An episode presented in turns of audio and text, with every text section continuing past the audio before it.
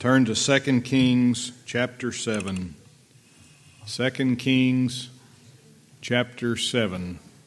Last week, we read that God sent the Syrian army a strong delusion, one that had them hearing things that weren't there, namely the chariots and horses and a sound of a great host of an army. And the Syrians supposed that the king of Israel had hired out the Egyptian army and the Hittite armies to come upon them, when in fact no such thing happened. And so the Syrians fled in fear and they left everything behind food, drink, clothing, silver, gold, all of those things that in the face of fear suddenly mean nothing. And in the midst of that, we read of a story about four lepers who were about ready to starve to death. They could choose to sit where they were until they died, or to go to Samaria and die there in the famine with the other people, or to surrender themselves to the Syrian army where they might also die, but they might live. And God showed them that there was another way, there was another answer, and that was the way of grace. They were using logic, weren't they? We don't have food, and we're going to die if we don't eat. And if we go somewhere there's not food, we're going to die there. And if we fall into the hands of the Syrians, we're the enemy. They may kill us. We're of no use to them. We would be a drag on them, but they might let us live. And God set all of that aside and showed them the way of grace. And we read how He provided for their needs, and then some more on top of that, what I like to call gravy. I'm going to reread verse 8 now. You should be in 2 Kings chapter 7. I'll reread verse 8 and then we'll go right into verse 9 in a moment. And when these lepers came to the uttermost part of the camp, they went into one tent and did eat and drink and carried thence silver and gold and raiment and went and hid it and came again and entered into another tent and carried thence also and went and hid it. Now, those lepers, and this is where we left off, those lepers, having received good at God's hand and having hidden what they received, would now make another choice. And what we're going to see is this is a better choice. Verse 9 Then they said one to another, We do not well. We do not well. I love this answer. Let's look at what else they said. This day is a day of good tidings, and we hold our peace. If we tarry till the morning light, some mischief will come upon us. Now, therefore, come that we may go and tell the king's household. They said, We do not well. They realized that the hiding of God's treasure is a bad thing. In fact, when they say this day is a day of good tidings, you notice they did not say this day is a day of great earthly riches or this is a day of much clothing, but it was a day of good tidings, which means good news. Do you see the spiritual application here? After all, who were these men? We don't know their names, but we know they were lepers, and their disease was just as incurable as our sin. And what did God give those lepers? He gave them food. That's right, he, it was gracious. He gave them food, just as Jesus is the bread of life, and we receive Him as our necessary food. He gave them drink, just as we are given to drink of the water of life freely. He gave them silver, which speaks of redemption. If you've been with us in Old Testament studies before, silver is the price of redemption, and gold, which tells of the deity of God, that is, his godness. And then raiment, clothing, which speak of the robes of righteousness that we receive when we become Christians. And we're shed of our leprous clothes, those sinful clothes. You see, those are good tidings, aren't they? And we're not to hide those good tidings from others. The gospel, that's good tidings. The Bible says it's good news. And we're not to hide that good news from others. Do you want to know who hides things like this from others? Who wants us to do that? It's Satan. He wants us to do as these lepers were doing and hold their peace. Satan doesn't care, based on our knowledge of him in the Bible that churches all over the world are meeting this morning. He doesn't particularly care that people are gathered together and dressed up nicely and are on their best behavior in most cases. But what he doesn't want is for this to be taught. If all of those other things can happen and the Bible is not taught, then Satan's good. People mistake the meeting together in a religious building for something spiritual when God's word is absent, when it's not being taught. 2 Corinthians chapter 4 verses 3 through 4. 2 Corinthians 4 verses 3 through 4. Paul wrote, "But if our gospel be hid, you hear that? It is hid to them that are lost, in whom the God of this world, that's Satan, hath blinded the minds of them which believe not, lest the light of the glorious gospel of Christ, who is the image of God, should shine unto them. Now you know who influenced those lepers initially to hide what God gave them. So when they said, We do not well, that was nothing short of God's Spirit convincing them, Hey, you're wrong.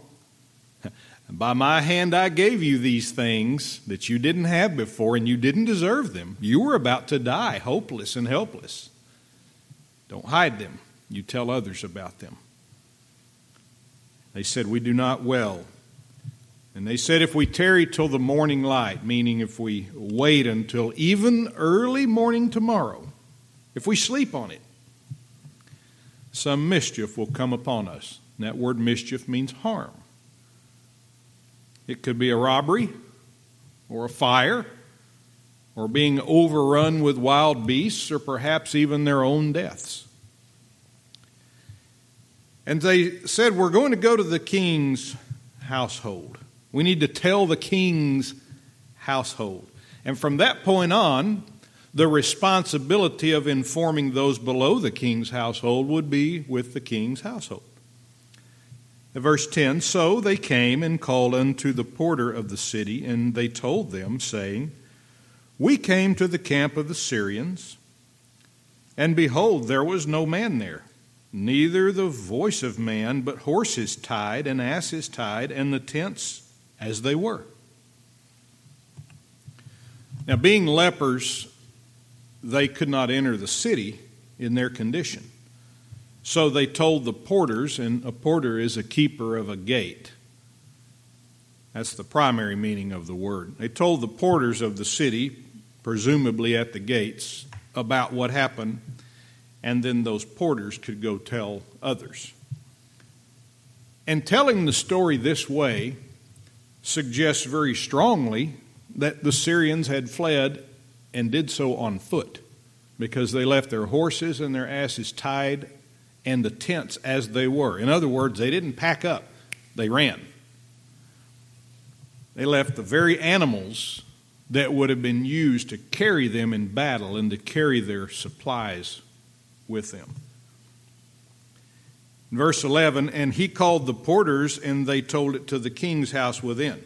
So you see, you have a porter of the city, the one who's there at whatever gate they used or whatever gate they came to.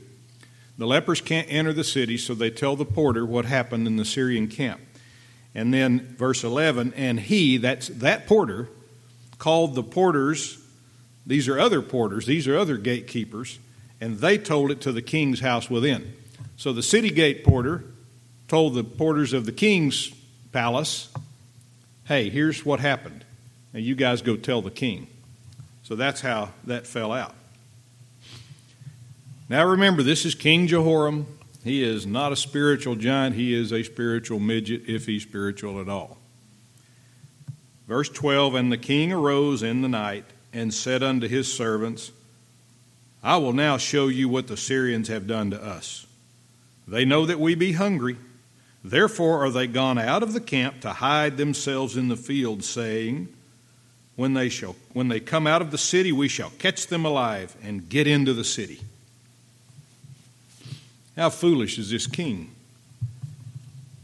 To get into the city, all the Syrians would have had to do is stay in their camp and continue to besiege or surround Samaria. The people were starving to death. They were selling dove's dung and the head of a donkey for a great price. They were about to run out of food. In fact, I contend they were out of food. And now they're resorting to unclean things to sustain themselves. And what's next? Cannibalism, isn't it?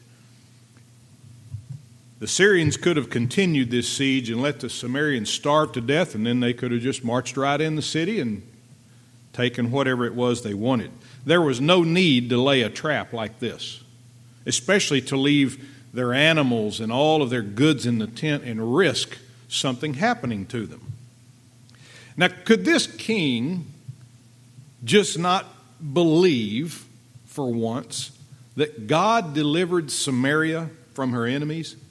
Couldn't he just say, Well, praise God, we've been surrounded by the Syrians, and God has delivered them into our hands by running them off somehow and leaving their good stuff here, their food, namely.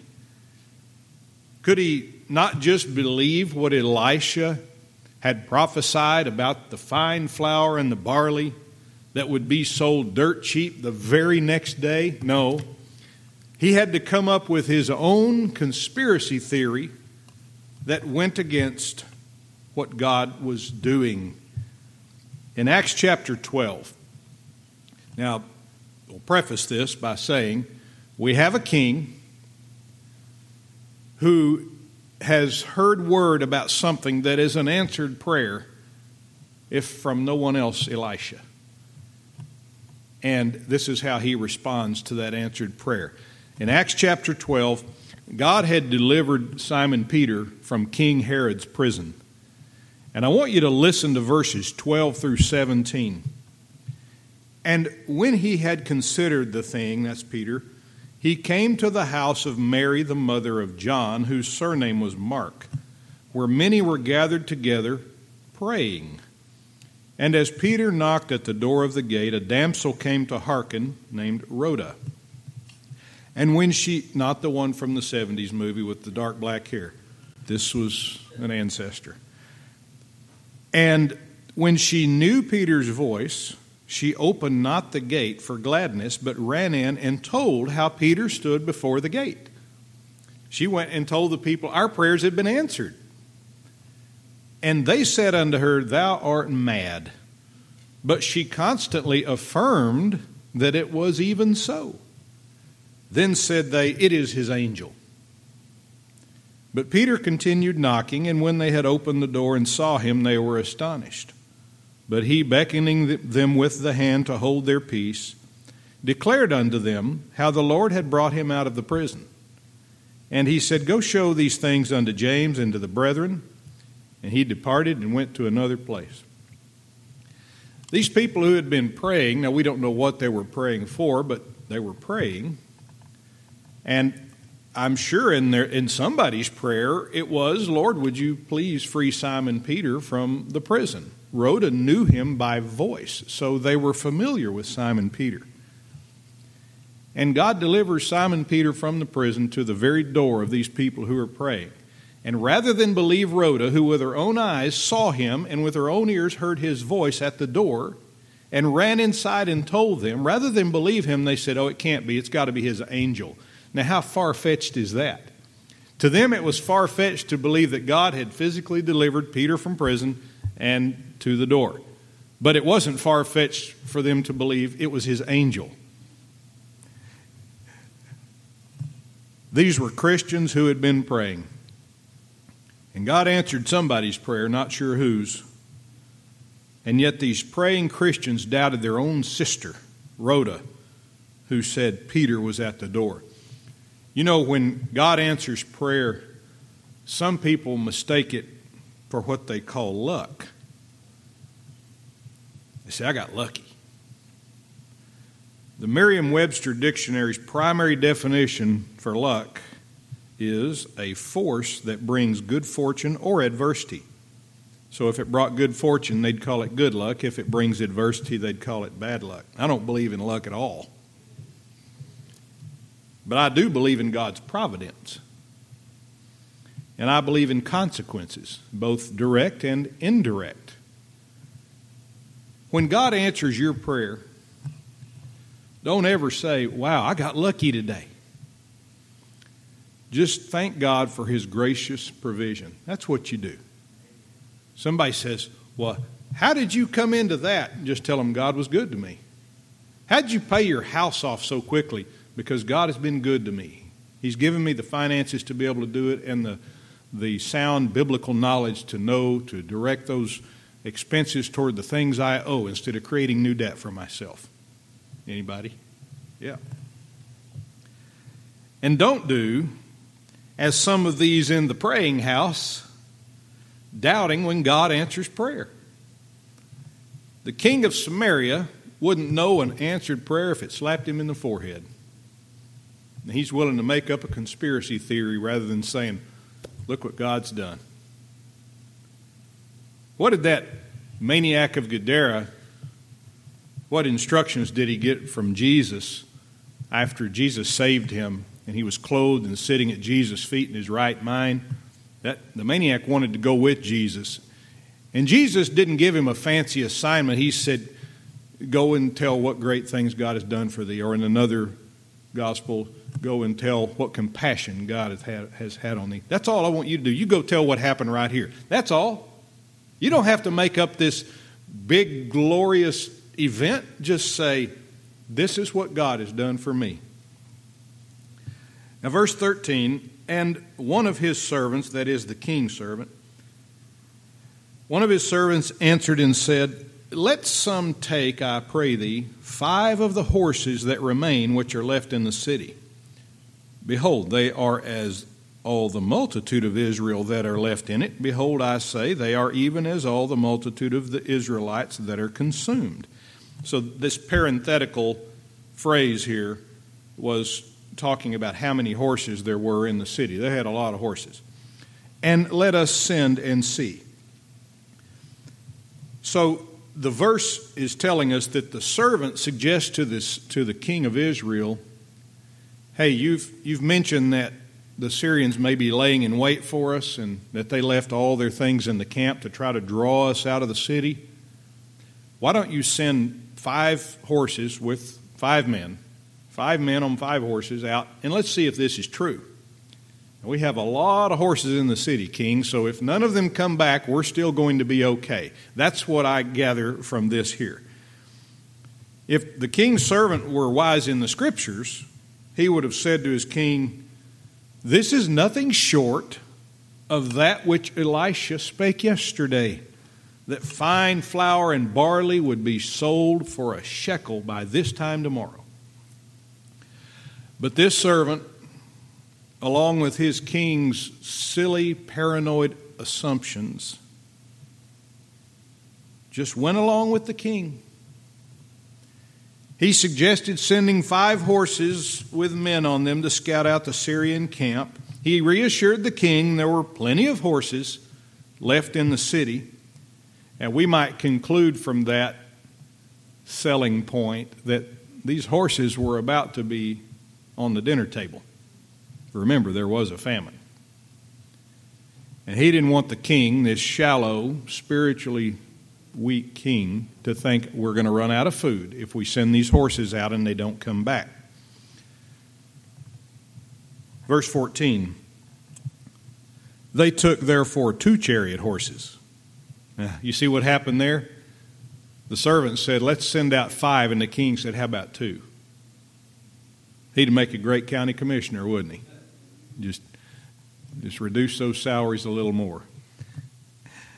They sent out two. And the king sent after the host of the Syrians, saying, Go and see. So the king wasn't willing to send five horses, just two. Not only did he not trust God to take care of Samaria, he also did not trust that he could spare five horses, only two.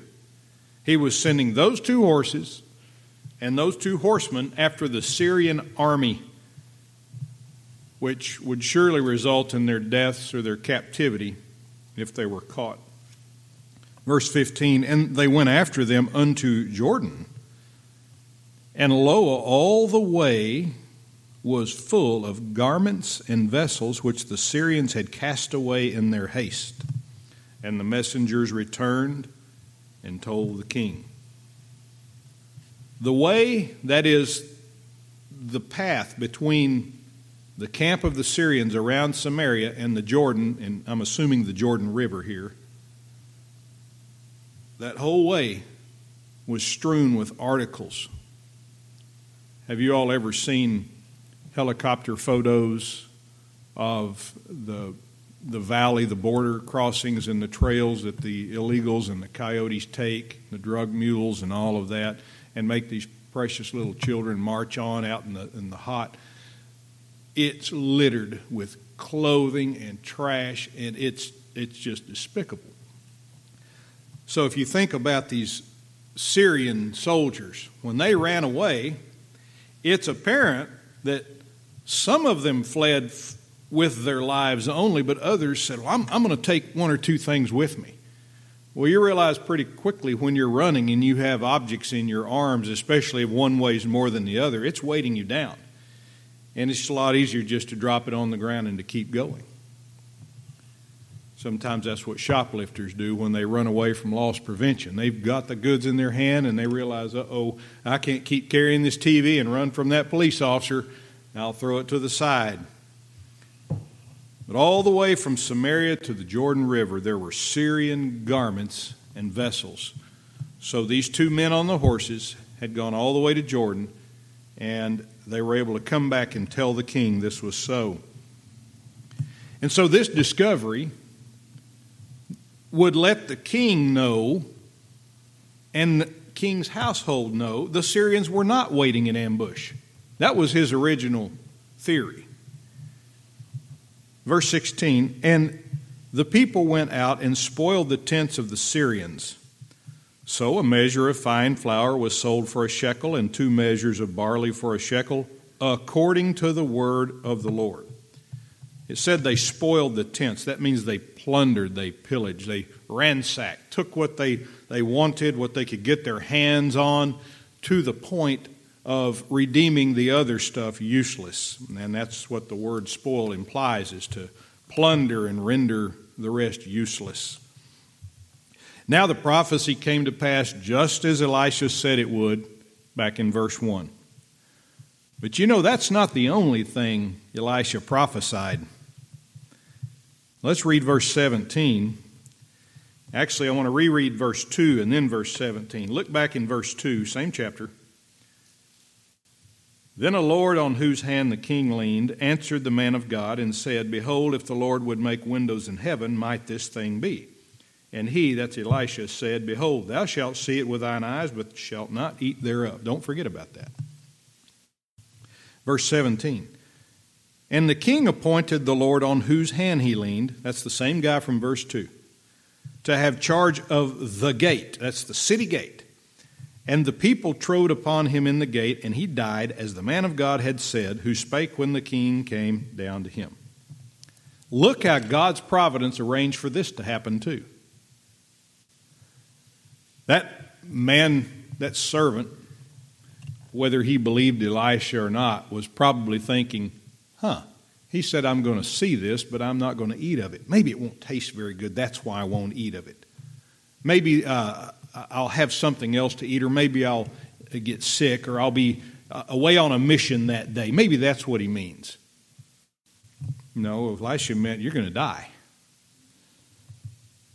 And by his own king, the one whom he served, the one who leaned on his hand all this time, by his own king, the servant was assigned to the very place he would die. He was given charge not of the fish gate nor of the dung gate, but the gate where the people went in and out in such volume as to tread upon him. We'd call that a stampede, wouldn't we? Until he died. These were starving people who were trying to get to their food source outside the gate of the city. And I'm sure all the other gates were empty and unmanned. Who needs to go out the other gates when the food is through this gate? Only the gate leading to the Syrian camp was of interest to these people at this time. And these physically starving people trampled this spiritually starving servant who had despised and mocked Elisha's prophecy and who cast doubt upon the capacity of the windows of heaven to dispense enough fine flour and barley to flood the market of Samaria. He paid for his unbelief with his life. Verse 18 And it came to pass, as the man of God had spoken to the king, saying, Two measures of barley for a shekel, and a measure of fine flour for a shekel, shall be tomorrow about this time in the gate of Samaria. The words that are key in this verse and it came to pass as the man of God had spoken. The actual fulfillment of the prophecy is wonderful, and it saved many people from hunger. But these words, it came to pass as the man of God had spoken, extend beyond this one verse. As you study the Bible, you will find prophecies that were fulfilled in the Bible. You have a Bible prophecy like this one, it was fulfilled the next day. You'll find prophecies that have a near fulfillment like this one, and then a far fulfillment, one that is spiritual or that is going to occur way down the road. And then you'll have prophecies that have not yet been fulfilled. Jesus will come in the clouds, he'll gather his people. It hasn't been fulfilled yet. So when you read about a prophecy that has been fulfilled, such as in our text, don't just go, wow, that's amazing. Well, it is amazing. But let it strengthen your faith so that the prophecies that have not been fulfilled will just as surely come to pass in your mind. You'll say, that's just pre written history, is all that is. It's going to happen. It's as good as it already happened. It's going to happen just as sure as this one did happen, as the Bible records. Now, the second thing I want you to see about this sentence is that what the man of God said is mentioned here. The man of God. Who said it? It was the man of God. It's not what Nostradamus said, or some great ruler, or some philosopher, or an economist but what the man of God said. And that's what you better be listening for. And to you, to us, men of God, watching online, wherever, we better be speaking what God says. And only then can we be sure that what we say will come to pass. So if I read you a prophecy in here and I look at you and say, that's going to happen, you can bank on it. I say that with confidence, not because I'm such a persuasive guy, but because God's word's true, and I know I'm reading from it. You want to know one reason why many people have had trouble trusting God's word?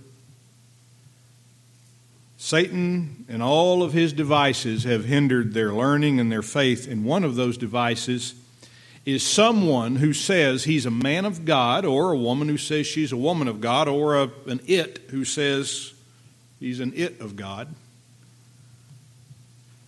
who holds a Bible in his hand, just like this, and even reads from it. That's good stuff.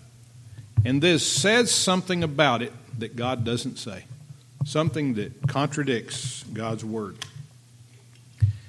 And when that thing that contradicts God's word does not come to pass, shows itself to be harmful and untrue, then everything else that man says about God's word, even the good and the true stuff, leaves that poor hearer in doubt.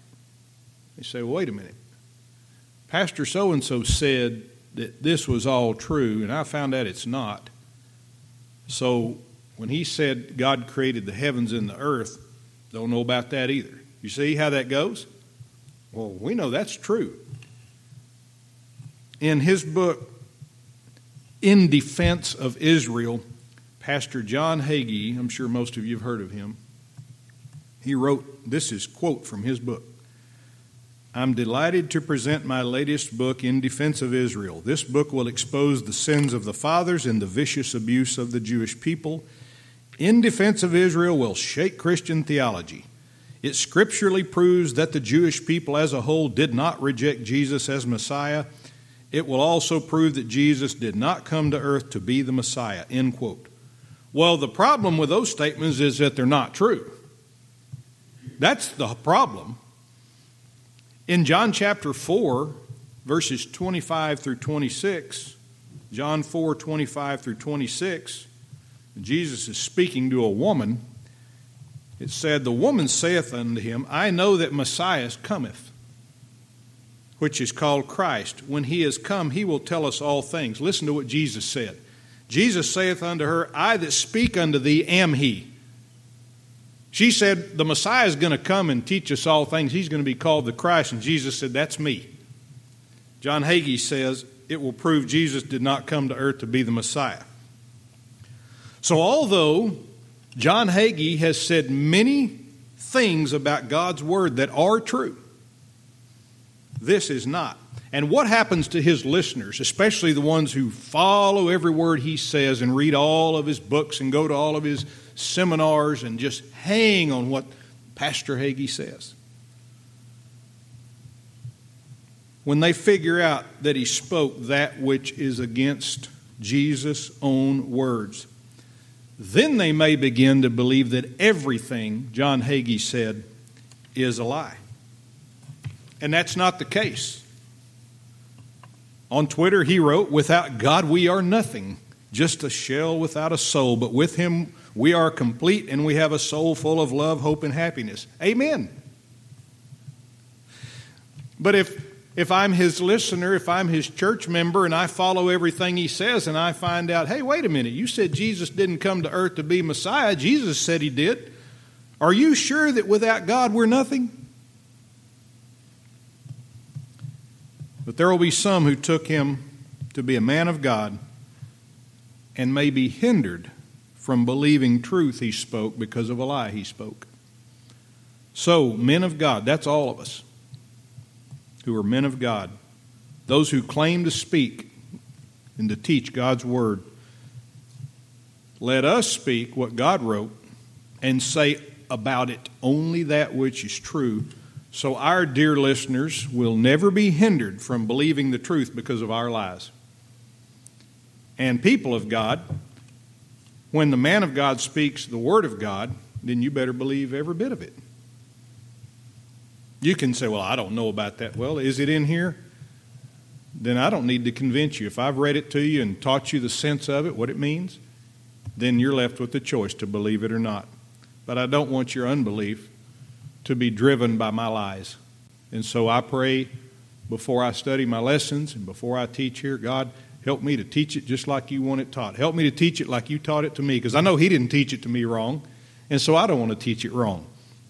Verse 19, and that Lord, that's that Lord answered the man of God and said, Now behold, if the Lord should make windows in heaven, might such a thing be? This is a replay of verse, the first few verses of the chapter. And he said, Behold, thou shalt see it with thine eyes but shalt not eat thereof. And so it fell out unto him, for the people trode upon him in the gate, and he died. All right, that's how the prophecy came to pass. He saw all of this fine flour and barley in abundance being sold for a shekel, and then he got stampeded to death by the people who were enjoying the blessing. That's a tough lesson to learn, isn't it? Now let's go to verse 8. Chapter 8, excuse me. Chapter 8, verse 1 Then spake Elisha unto the woman whose son he had restored to life, saying, Arise and go thou and thine household and sojourn wherever thou canst sojourn. For the Lord hath called for a famine, and it shall also come upon the land seven years. You all remember this dear woman? Her son had died, and she laid him upon a bed and left him in the hands of the man of God, which meant she left him in God's hands. And God restored this boy to life through the actions of Elisha. And so Elisha had great compassion on this faithful woman. And he sent her and her family off to somewhere besides Samaria. He said, Get out here, go journey somewhere else, but not here anywhere you can find to live. For the Lord hath called for a famine. This is why she was told to relocate. Now, there had been a famine, and now there was great abundance. And so we may conclude that there would not be a famine wherever this woman went. Else, Elisha could have just said, Look, there's going to be a worldwide famine all over the globe, so no matter where you go, you're going to die or you're going to starve nearly unto death. But he said the Lord had called for a famine. If she had, if there was going to be a famine where she would live, she could just stay home and die in Samaria. Be a lot more convenient, wouldn't it? And for seven years, he said this famine will come upon the land seven years. Now, seven is the number of divine perfection. If you're new to Bible numerology, we just look at the uses of the number seven. We don't have this fancy math problem we do and try to add a bunch of things up, although there are some places where a little bit of math does help you understand numerology. But seven is a number of divine perfection. In seven days, God created all things. Yes, even the day of rest. He made that. Did you know He made the day of rest? He rested from His works, but He made the day of rest to rest from His, from his works, for, from His labor. Mark 2.27, Mark 2.27, Jesus said, the Sabbath was made for man and not man for the Sabbath. See there, the Sabbath was made. Seven years is the number of trumpets that will sound there in the book of Revelation, and the number of seals that will be opened. And if you missed the study of the book of Revelation, I encourage you to go way back on Facebook and pull those lessons up and started chapter 1, verse 1. That was a great, great study. Sure enjoyed that. But God has also used a seven year famine before this time in 2 Kings. Back in Genesis chapter 41, verses 28 through 30, Genesis 41, 28 through 30, this is what God said. This is the thing which I have spoken unto Pharaoh. What God is about to do, he showeth unto Pharaoh. Behold, there come seven years of great plenty throughout all the land of Egypt, and there shall arise after them seven years of famine and all the plenty shall be forgotten in the land of Egypt, and the famine shall consume the land. It said what God is about to do. Lest anybody read that and say, well, it, they, they just had an unlucky few years. They just had a few bad years. Uh, you know, global warming and all that caught up with them. And no, it said what God is about to do. That's another, if you read that verse, then you come away with the same conclusion you do when you read this verse For the Lord hath called for a famine. So don't think that God hasn't and doesn't bring famine upon a country. And when He does it, He uses it for a purpose. And He's about to do it again in Israel. Verse 2 And the woman arose and did after the saying of the man of God, and she went with her household and sojourned in the land of the Philistines seven years. You know, that reminds me of the faith that Abraham had. He left his homeland. He knew not where he was going, but he knew God was going to get him wherever he needed to be. This woman didn't know where she was going. She didn't have a, a Vrbo cottage rented on a canal somewhere where she could endure the famine.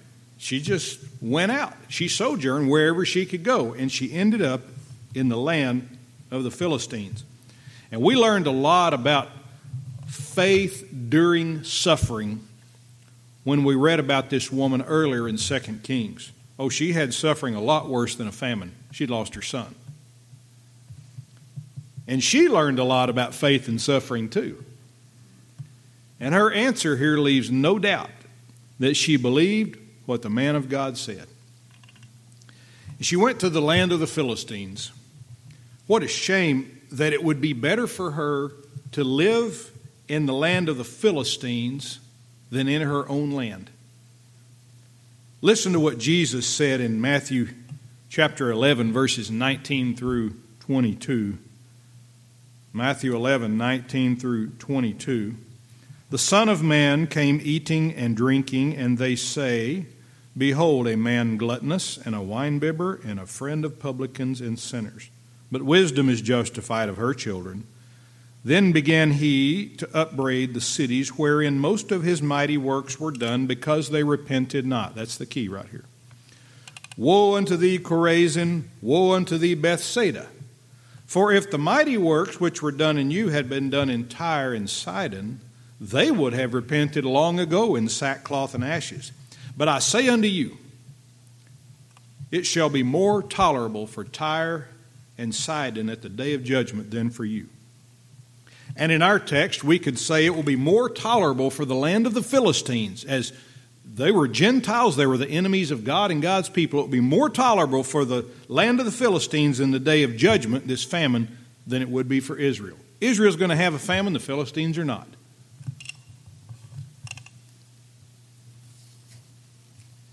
Verse 3 And it came to pass at the seven years' end that the woman returned out of the land of the Philistines, and she went forth to cry unto the king for her house and for her land. She came back to a land that had endured famine. One thing I want you to notice is she did not stay in the land of the Philistines. She came back after seven years. Now, when you are living somewhere for seven years, you get pretty comfortable. You find a way to do that. Even if your seven years is in prison, you find a way to make your cell as accommodating as the taxpayers will allow, which apparently is quite a bit. She didn't stay in the land of the Philistines. She was on a journey there, not to live among the Philistines the rest of her days. You know, she could have said, I like it over here. I like the flesh pots and I like the garlic. I like the, the, the onions. I think I'll stay. After all, there's no famine here.